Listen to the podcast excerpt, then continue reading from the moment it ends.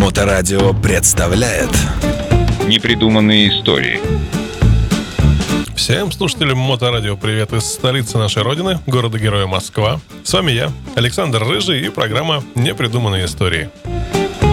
И в прошлом выпуске мы с вами таки почти добрались до финала истории марки MV Agusta.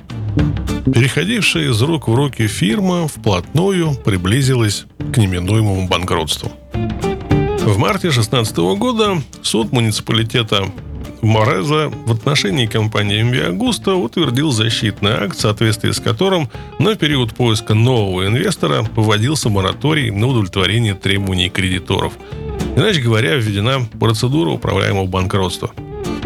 По первоначальному плану MV Agusta обязана была сократить производство с 9 тысяч мотоциклов в год до 6-7, траты на конструкторские работы с 15 миллионов евро до 7, Расходы на гоночное подразделение Репарта Корса с 4 миллионов евро до 600 тысяч. Ну и кроме того, фабрике предстояло уволить не менее 200 сотрудников. Впрочем, окончательный план реструктуризации задолженности был передан суду лишь через полтора года, а в декабре 2017 года он был одобрен.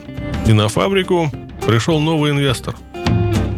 В конце 2016 Джованни Кастильони и англо-российский фонд Комсар Инвест, э, управляемый семьей Стардаровых, договариваются о заключении инвестиционного соглашения. Предложенный ими план реструктуризации задолженности МВ Агуста суд утверждает в марте 2017 года и вместе с этим продлевает действие защитного акта.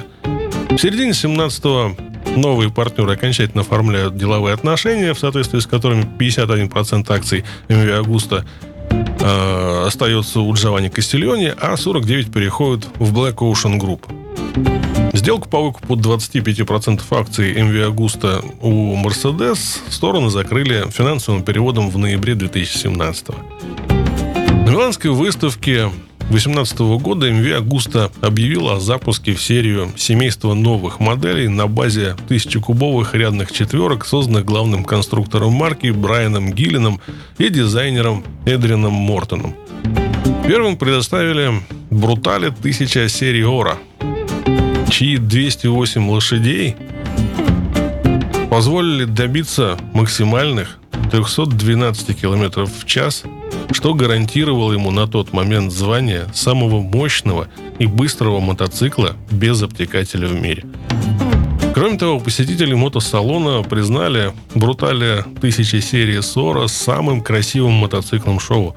За него проголосовали 35%, тогда как за ближайшего соперника э, был это Ducati Hypermotard, э, проголосовало 19. Ну а третье место заняла апреле RSV 1100 Factory с 9% голосов. Там же Via Augusto продемонстрировала еще несколько новинок. Первое – это ретро-спортбайк Super Veloci 800 серии Ора на платформе 148-сильного F3 800, чей дизайн цитирование внешних итальянских спорткаров 60-х годов и формул 70-х. Вторая – Sport Liter F4 Claudio. И его выпуском компания завершила историю модели F4 и выразила дань уважения Клаудио Кастильоне. Тираж каждый из них 300 и сотни единиц соответственно. В конце 2018-го итальянская фабрика MV Agusta завершила процедуру увеличения уставного капитала на 40 миллионов евро. В этом же году представителем правления MV Agusta был назначен Тимур Сардаров – в октябре 2019 года компания анонсировала обновленный пятилетний бизнес-план, предусматривающий рост производства до 25 тысяч единиц техники в год. Заместителем генерального директора назначен инженер и менеджер Массимо Борди, а на пост финансового директора Пауло Беттин. Бывший президент компании Джованни Кастильони поставлен в компании на правах консультанта.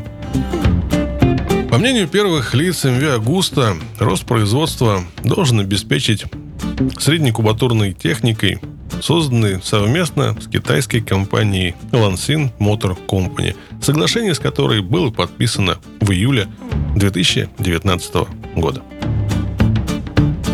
Ныне итальянская контора вполне себе живет и здравствует. Это одна из немногих фирм, с такой длинной историей выживания, с серией взлетов и падений, которая все пережила и добралась до наших.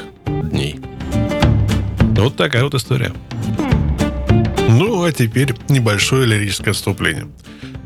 Не все поняли, как в этой истории появилась компания Harley Davidson. Да еще и не в первый раз.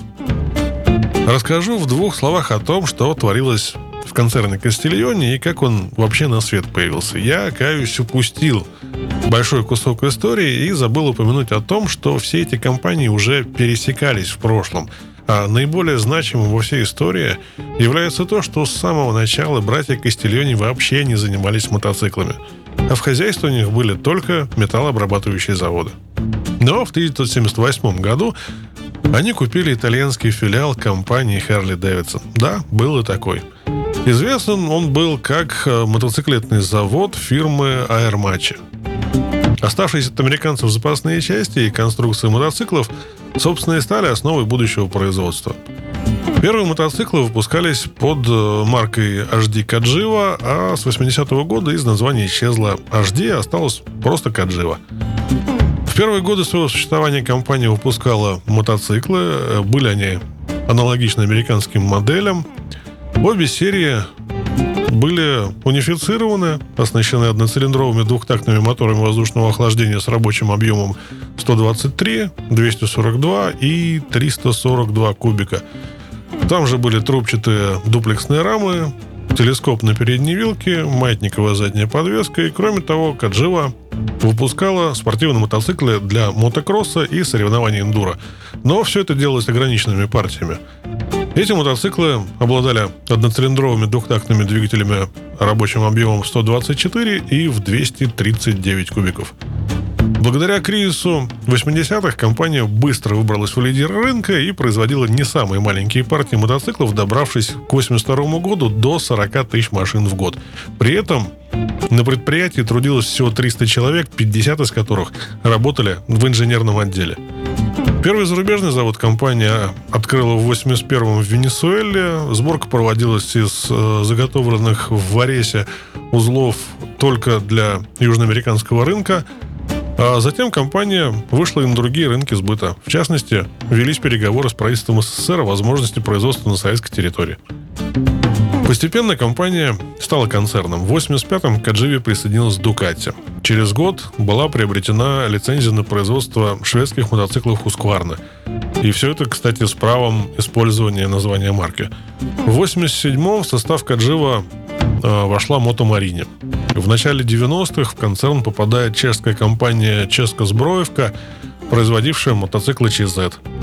Так братья Костелени надеялись с помощью дешевой рабочей силы и многообещающего спроса на легкие мотоциклы укрепиться на рынке Восточной Европы. Но, увы, дело не пошло, и к концу 90-х Каджива продает свое производство в Чехии и начинает вплотную заниматься МВ Агустой. Собственно, вот примерно такая вот история и лирическое отступление. Ну и уж простить за тавтологию, это, наконец, конец истории. Традиционно напоминаю, что все выпуски программы вы можете прослушать в архиве радиостанции в любое удобное для вас время. А с вами были Александр Рыжий, Непридуманные истории и Мотоклуб Хост. До встречи через неделю. Непридуманные истории. На Моторадио.